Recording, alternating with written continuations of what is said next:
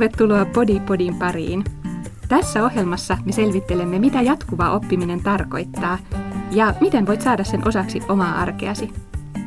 Podipodin on toteuttanut Turun yliopisto osana Podihanketta ja toimittaja olen minä, Anna Kalpio. Lisätiedot Podihankkeesta ja muut jaksossa mainitut linkit sekä tekstivastine löytyvät meidän verkosta utu.fi kautta podipodi.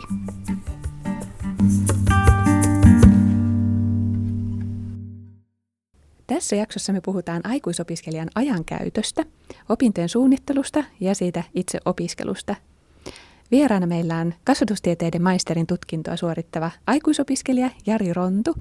Ja lisäksi me saadaan jakson aikana yliopiston asiantuntijoiden kommentit ja vinkit opiskelun liittyen. Tervetuloa mukaan!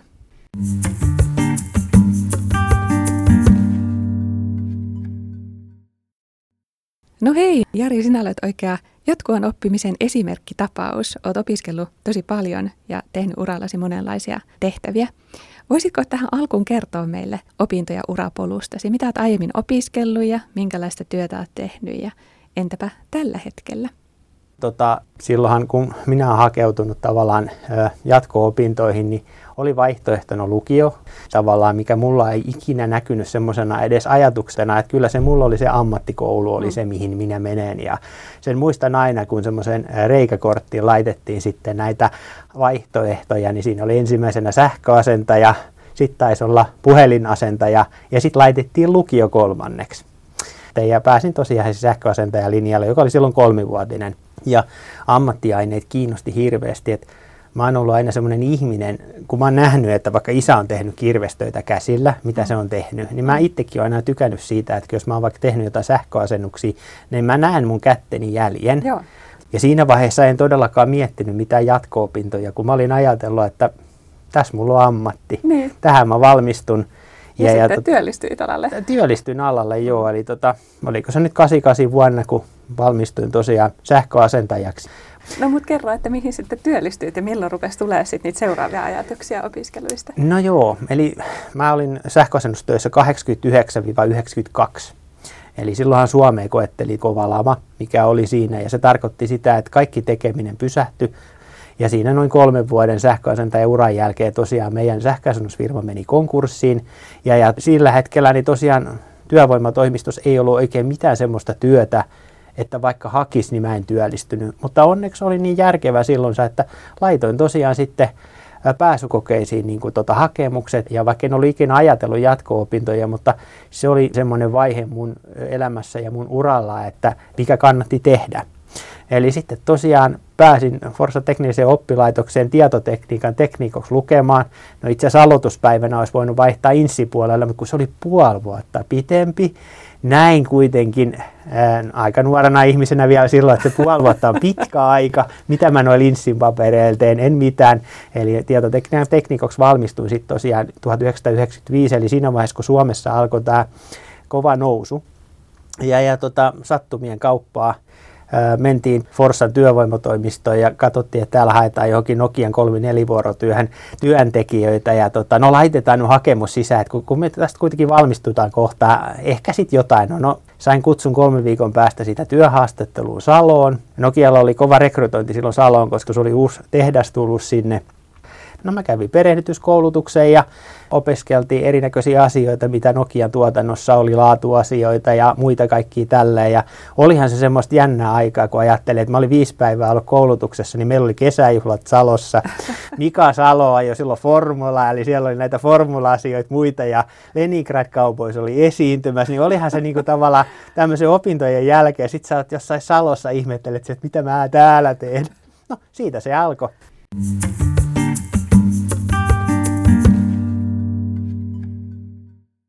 Saloon jäin sitten ja tos tapasin vaimoni ja tosiaan sen jälkeen musta tuli salolainen. Sitten se alkoi vähän ehkä kypsyä se ajatus. Mä oon kuitenkin käynyt opiston, että tota, olisiko täällä jotain muita tehtäviä. Pääsin tosiaan sitten testausteknikossa, että mä aloitin sitten tosiaan tyyppitestitalossa Salossa samassa rakennuksessa itsessä, jossa nyt työskentelen tällä hetkellä. Vuosituhannen vaihteessa tuli tämmöisiä uramuutoksia, eli mulle tuli vähän lisää vastuita siitä ja Nokia oli paikka, jossa oli hyvä hankkia semmoista koulutusta, mm. mikä tuki silloista työtehtävää. Eli Nokia oli hyvä paikka siinä, että mä oon saanut tosi pitkän niin kuin, koulutuksen siellä Nokian aikana. Oli se sitten kaikkien laatuun, ja. arvoihin, jossain vaiheessa sitten tietysti esimiestehtäviin, koska mullakin oli semmoinen 8-9-vuotinen ura Nokialla tosiaan toimi niin kuin lähiesimiehenä. No, tämä on sitten yksi paikka, missä olen jossain vaiheessa havainnut sen, että oma koulutustaso jäi jälkeen. Eli opistotason tutkinto olisi pitänyt ammattikorkeaa päivittää silloin vuosituhannen alussa. Mutta minä silloisessa elämäntilanteessa oli nuoret lapset, oli just rakennettu talo tai rakennettiin talo, puhutaan ruuhkavuosista, niin en nähnyt silloin, että nyt mä tarviin mitään koulutusta, koska tota, mä olin siinä vaiheessa ollut Nokialla semmoisen vähän yli kymmenen vuotta. No, sitten alkoi tulla nämä heikommat ajat, eli tuli finanssikriisiä ja muuta kaikkea, eli ja alkoi se jatkuva YT-kierre mm. siellä. Eli siinä vaiheessa olisi pitänyt olla tosiaan vähän uudempi tutkinto siinä. Siinä vaiheessa, kun ne irtisanomislaput tuli käteen, että sulla on nyt se neljäs erä, kun sut irtisanotaan, eli jotain oli lähettävä keksiä. Kun tutkinto oli jäänyt sinne 995.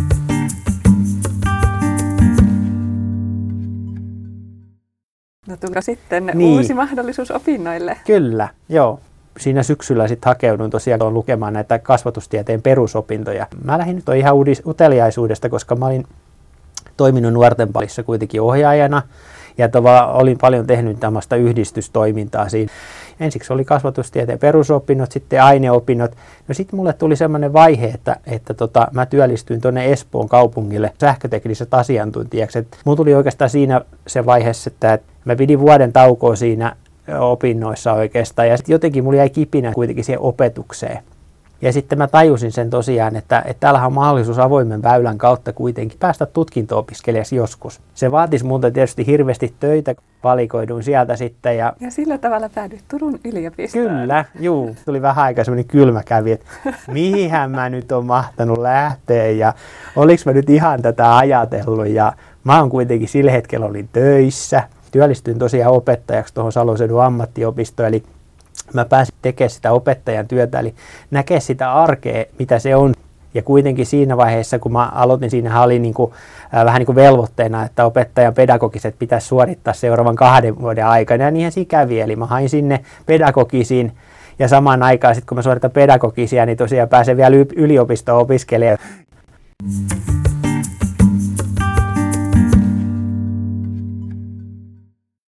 Jari, miten sulla riittää aikaa opiskeluun?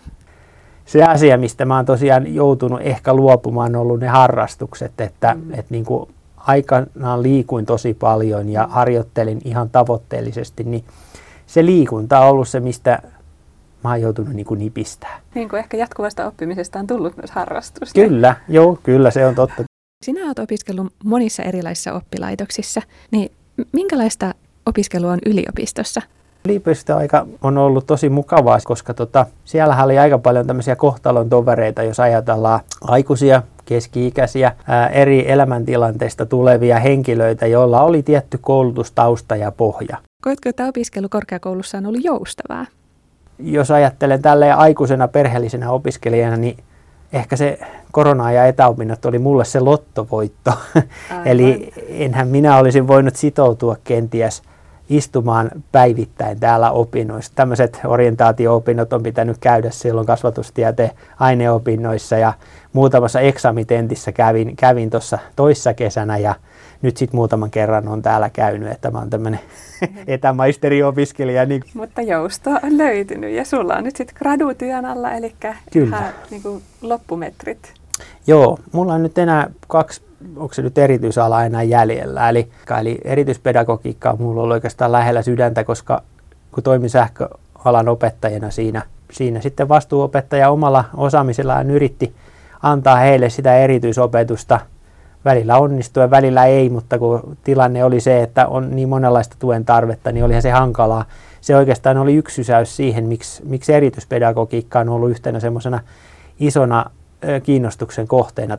Millaisia taitoja sanoisit, että yliopisto-opinnoissa tarvitaan? En, en tosiaan itse ole koskaan aikana pitänyt itseäni mitään tutkijana, mutta onhan tässä nyt muutama essee tullut kirjoitettua tässä opintojen aikana ja, ja, ja tota, muutama tutkimuskin aloitettu ja viety loppuun, että se vaati kyllä harjoittelua kanssa mm, kyllä, että aivan. ei ole hirveän helppoa. Miten sun opiskelutavat on muuttuneet tässä läpi vuosien verrattuna vaikka niihin ensimmäisiin opintoihin? No mä en ole ollut koskaan sille hirveän niin kuin lukijatyyppi, en ollut kiinnostunut lukemisesta, eli se on ollut yksi semmoinen, että siinä on paljon jäänyt niin kuin asioita, mitkä olisi voinut omaksua aikaisemmin, liittyy se sitten vaikka kieliopilliseen kirjoittamiseen tai muuhun tämmöiseen. Eli ammattiopistossa nyt kuitenkin pärjää aika hyvin semmoinen keskitason opiskelija siinä.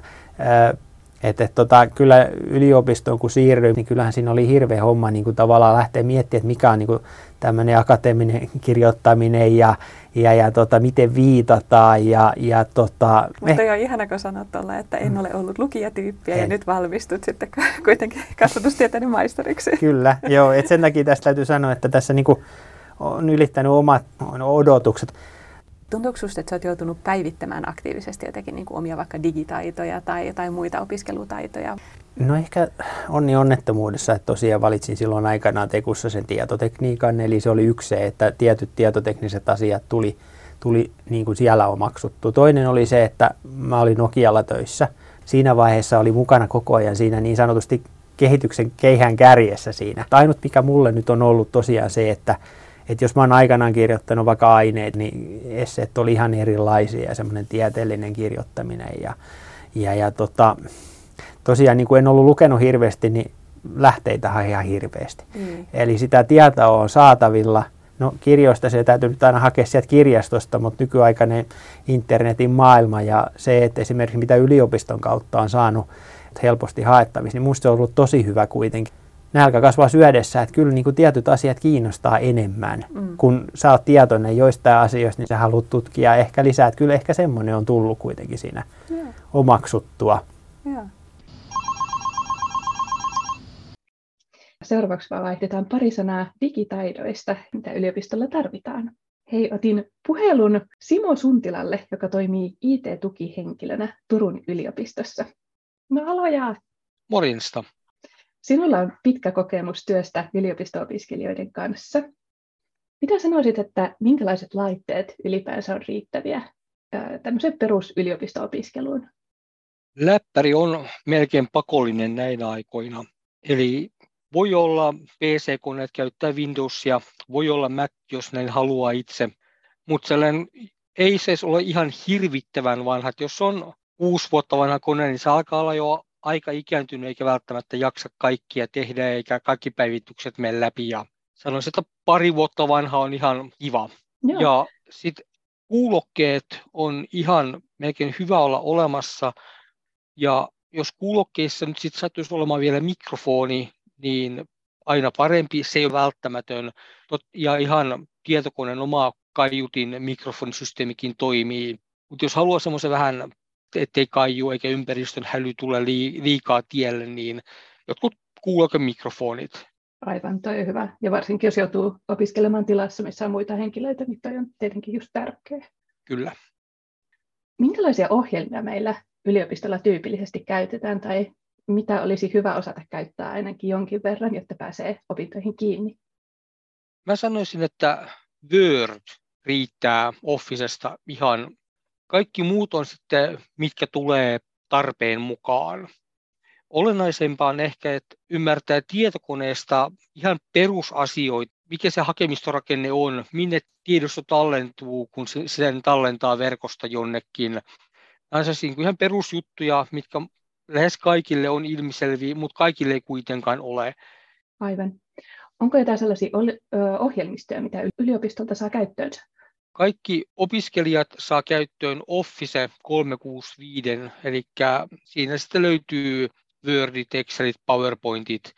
Ja se toinen, mitä paljon ihmiset kaipaa, on SPSS, sellainen tilasto-ohjelma. Sen saa myöskin. Meillä on paljon muutakin. Ne kaikki löytyy Utushopista, ohjelmistokatalogista. Sieltä kannattaa käydä suoraan katsomassa, että mitä kaikkia saatavilla. Mutta Office 365 ja SPSS on ne kaikkein yleisimmät, mitä ihmiset haluaa käyttöönsä. Joo. Nyt puhutaan erityisesti sitten niistä, joilla on tutkinto-oikeus, eikö vaan? Miten esimerkiksi avoimen puolella opiskeleva, saako hänkin käyttöönsä näitä? Kyllä saa, joo. Joo. sellaisen itse asiassa voisin lisätä, että ihmisillä on kännyköitä, niin esimerkiksi Mooglea varten löytyy oma appi, Moogle-appi, jolla voi sitten käyttää yliopiston Mooglehan suoraan kännykästä. Ja myöskin sähköpostin saa kännykkään, mutta silloin pitää käyttää sen puhelimen omaa perus sähköpostiohjelmaa. Tämä oli hyvä lisäys. Puhelimeen itse asiassa saa myöskin kaikki Teamsit, Zoomit, kaikki nämä vastaavat niin kuin yhteydenpitokanavat. Eli se voi hoitaa niin kuin lennossa, ei tarvitse välttämättä avata läppäriä edes. Aivan. Mitä arvelet muuten, että tarviiko olla etukäteen jotain osaamista vaikka Teamsin tai Zoomin käytössä vai oppiiko sen sitten siitä lonkalta? Kyllä mä sanoisin, että hyvin oppii. Jos ei ole kokemusta, niin sitten ei ole kokemusta. Sitä on turha murehtia. Kokemusta saa, kun tekee. Jos tekee väärin, niin siitä oppii kymmenen kertaa paremmin kuin siitä, jos tekee oikein. Joo, no tämä liittyykin seuraavaan kysymykseen. Hei, minkälaisia asioita opiskelijoilla tyypillisesti on, kun he tulee vaikka IT-palveluista pyytämään neuvoa? Saattaa liittyä yleensä sit johonkin Moodleen, ja Moodlen kautta sitten ehkä Turnitin työkaluihin, kun joku asia ei välttämättä toimi niin kuin sen olettaisi toimivan. Salasanoja on joskus aina kyselty meiltä, että miten vaihdetaan. Muutoin niitä kysymyksiä on kovin, kovin hajallaan. Joku haluaa jonkun tietynlaisen ohjelmiston käyttöön, se joku saa jonkun jännän virheilmoituksen jostakin. Niitä on kaikenmoisia ja me sitten pyritään ratkomaan kaikkia parhaan kykymme mukaan. Aivan. Tuleeko mieleen jotain tiettyjä ihan siihen välineisiin liittyvää tai tietoteknistä ongelmaa, mihin moni saattaa törmätä? Ehkä sellainen, että käyttöjärjestelmät kannattaa pitää ajan tasalla. Katsoa, että kaikki päivitykset on tullut perille ja asentunut, koska jos päivityksiä puuttuu, niin sitten joku ihan tavallinen asia, kuten printtaus, saattaa yhtäkkiä vaan päättää, että nyt ei toimita. Aivan. Tota, minkälaisia tietoteknisiä tukipalveluita meillä yliopistolla on tarjolla opiskelijoille? Helpdeskiin saa yhteyden puhelimella, jos näin haluaa. Meillä voi lähettää sähköpostia ja sitten meillä voi tulla käymään paikan päällä. Periaatteessa me ei juurikaan kosketa yksityisiin tietokoneihin, on sitten omistajia, opiskelijaa tai henkilökuntaa, mutta neuvoja saa kyllä totta kai. Ja semmoisen haluaisin sanoa, että intranetissä, intranet.utu.fi, sieltä löytyy paljon hyvin selkeästi kerrottua asiaa, melkein systeemissä kuin systeemissä. Kunhan vaan löytää sopivan hakutermin, niin sieltä löytyy hyviä ohjeita. Joo, tämä oli hyvä vinkki. Eli kysyn vielä siitä, että onko Helpparin palvelut sitten tarjolla myös muille kuin tutkinto-opiskelijoille? Kyllä, kunhan vaan on ututunnus olemassa ja aktiivinen, tai no, vaikka nyt olisikaan aktiivinen, jos haluaa tietää, että miten se aktivoidaan, niin meihin voi olla yhteydessä. Tietenkin, jos ei ole millään tavalla liitty Turun yliopistoon, niin sitten me yleensä ohjataan tuonne kansalaisen IT-palveluun, mitä pyörittää ammattikorkeakoulu. Se on sellainen ilmainen palvelu, mihin ihmiset voi viedä tietokoneensa ja sitten siellä katsotaan ihan niin kuin paikan päällä. Joo, kiitos Simo tosi paljon näistä vastauksista. Nämä varmasti kiinnostaa meidän jatkuvan oppimisen opiskelijoita.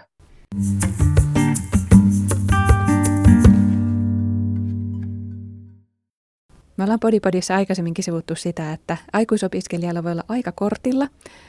Jari, millaisia keinoja olet löytänyt opintojen vauhdittamiseen? Oletko hyödyntänyt jotain hyväksilukuja tai ahotointeja tai vastaavaa?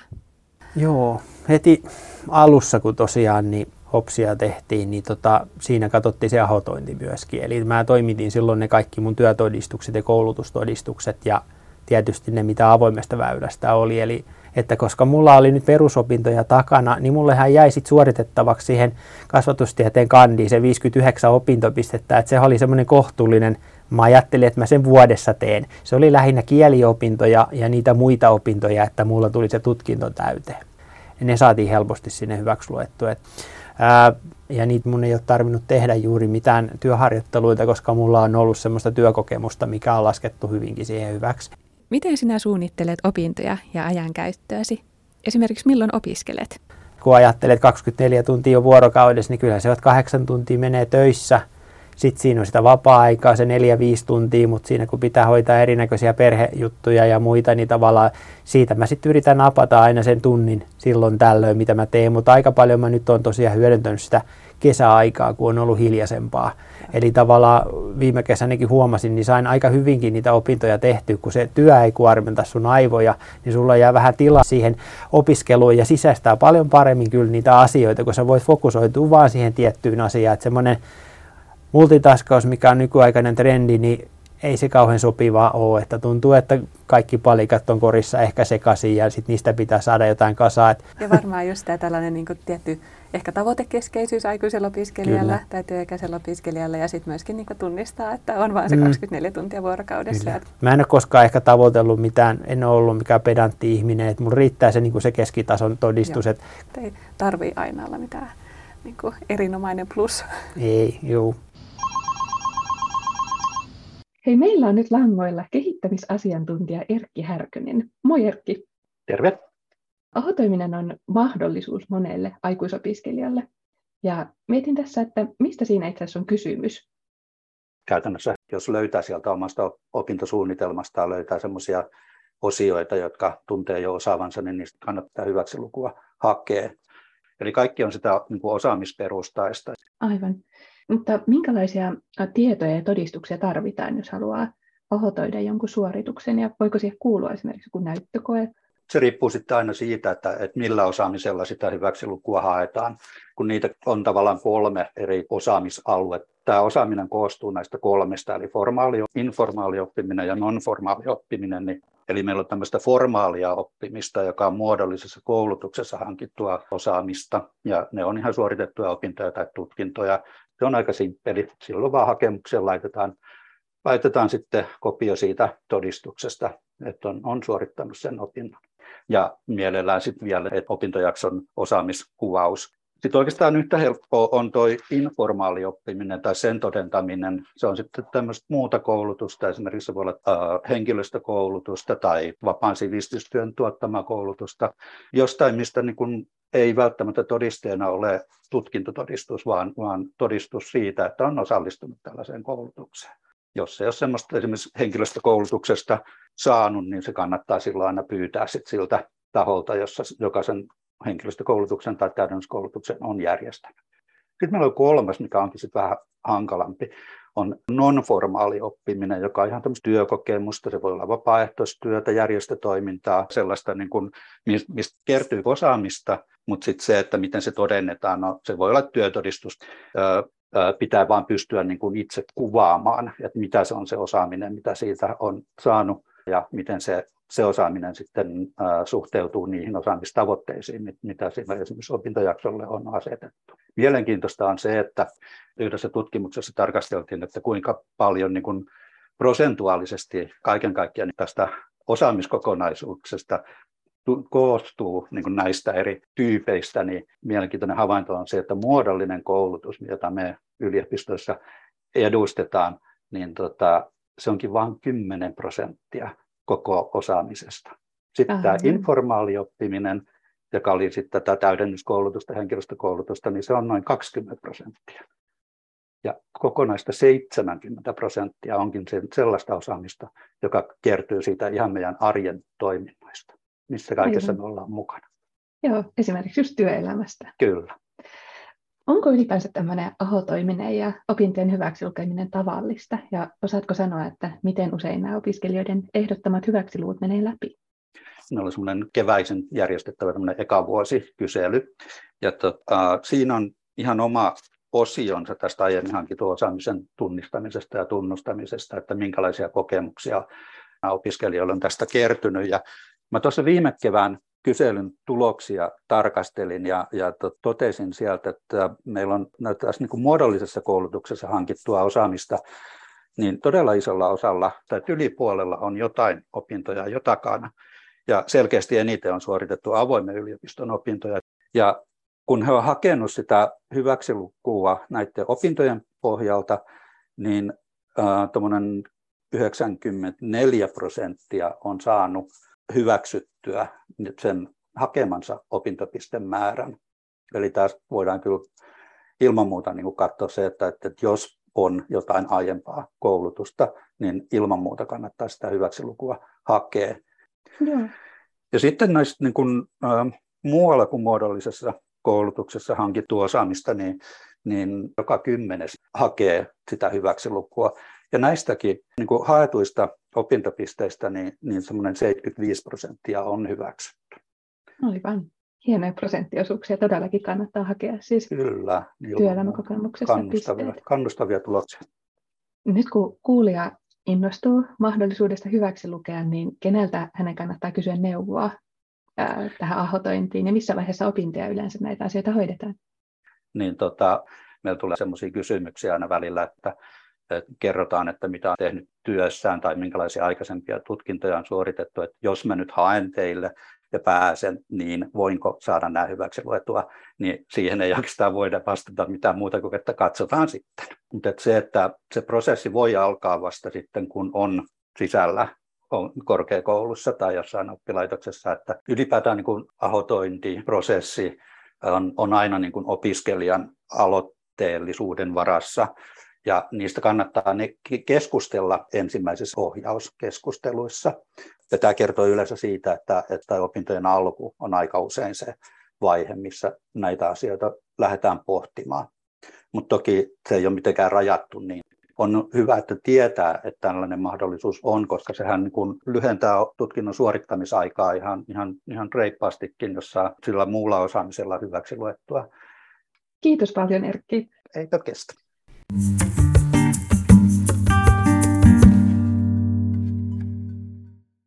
Jakso alkaa kääntyä taas loppua kohti ja ollaan tultu tänne tuttuun vinkkiosastoon. Minkälaisia käytännön vinkkejä antaisit kuulijalle, joka harkitsee nyt opintojen aloittamista työikäisenä aikuisiellä tai on juuri opintojen alkuvaiheessa? No mun mielestä kyllä kannattaa tosiaan ehdottomasti niin kuin hankkia sitä koulutusta. Se joudut miettimään ja altistaa itsesi vähän uusille asioille, mutta sitä kautta sä voit löytää sitten ihan uuden väylän elämässä. Että, että onko sinulla mitään vinkkiä tuohon, että jos joku, jolla on just ammatillinen tausta, niin miettii sitä, että voisiko lähteä yliopistoon, niin, ja sitten voi just kokea, että yliopisto tuntuu jotenkin kaukaiselta, niin et mitä neuvosit tai suosittelisit hänelle? Kyllä ehdottomasti mun mielestä kannattaa miettiä, että mun mielestä on hienoa nykyään, että voidaan nähdä niin kuin väylänä se, että oletko sitten lukiopohjalla tai ammattikoulupohjalla, niin sä voit lähteä sieltä AMK-polusta etenemään myöskin ihan tonne, tai sitten yliopistopuolella, ja sitten tehdään vaikka väikkäreitä tai muita. Tässä on niin kaksi vaihtoehtoa, mitkä on hieno, hienosti päästä sieltä eteenpäin. Niin saattaa olla, että se teknisen puolen tekeminen onkin niin kuin hyödyksi tavallaan sit siellä kovin teoreettisessa yliopistomaailmassa monesti. Että niin tavallaan se näkemys on tosi hyvää sitten siellä. Että... Ihan varmasti. No mitä sanoit Jari, mitä toivoisit, että olisit itse tiennyt aiemmin korkeakouluopiskelusta? No joo, kyllä täytyy sanoa, että en usko, että moni tietää näistä kaikista mahdollisuuksista, mitä on olemassa. En, en, en itsekään tosiaan ole tiennyt. Et silloin kun tosiaan itse valmistuin perusopetuksesta tähän toiselle asteelle, niin oli oikeastaan silloin ainut väylä se, että lukio ja sieltä yliopistoon siihen. Ja sitten tota, ehkä ajallisesti, niin kuin minäkin silloin joskus aikanaan mietin, että tämä puoli vuotta on pitkä aika. No nyt mä oon tehnyt varmaan seitsemän vuotta näitä opintoja, että se on vaan mennyt siinä sivussa. Että et, tota, kyllä se kohtaisi loppuun. Aivan. No ennen kysytään loppuun, että onko tämä sellaista, mikä sinut yllätti yliopistossa? Tai jotenkin oliko sinulla jotain niin ennakko-odotuksia tai ennakkoluuloja, mitkä on ollut toisin todellisuudessa? Niin, en mä tiedä. Mun mielestä tähän on ollut tosi kiva paikka ja itse kun en ole koskaan ajatellut edes, että on yliopistossa, niin olen osannut ajatella, että millaista, millaista täällä on, on sitten kuitenkin. Ja ainut vaan tietysti mun tämmöiset lähijutut on jäänyt tosi vähäiseksi, että enhän mä ole niin hirveästi ollut lähiopinnoissa, kun tosiaan käynytkin muutaman kerran vaan opintojen aikana yliopistolla. Ja kuitenkin tavallaan aika samantyyppisiä ihmisiä on ollut mun niin opinnoissa mukana, että samoissa elämäntilanteissa. No, kenelle suosittelisit osaamisen täydentämistä just korkeakoulussa?